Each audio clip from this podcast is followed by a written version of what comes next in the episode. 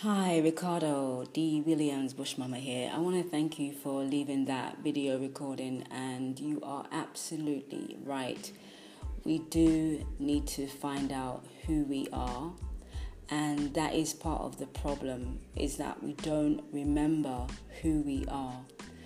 Now, when you have an onslaught of these drug foods, these drug pills, this drugged up, contaminated environment that is spraying us on a daily basis with chemtrails, it's very difficult for us to remember who we are.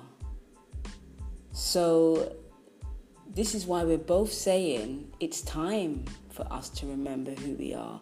It's time for us to become conscious eaters. Because if we don't become conscious of what we're eating, then we're always going to be out of control. It's simple as that.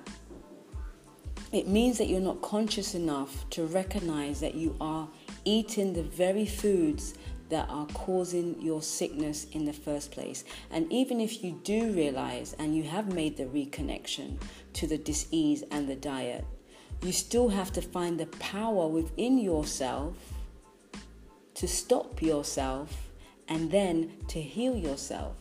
You will not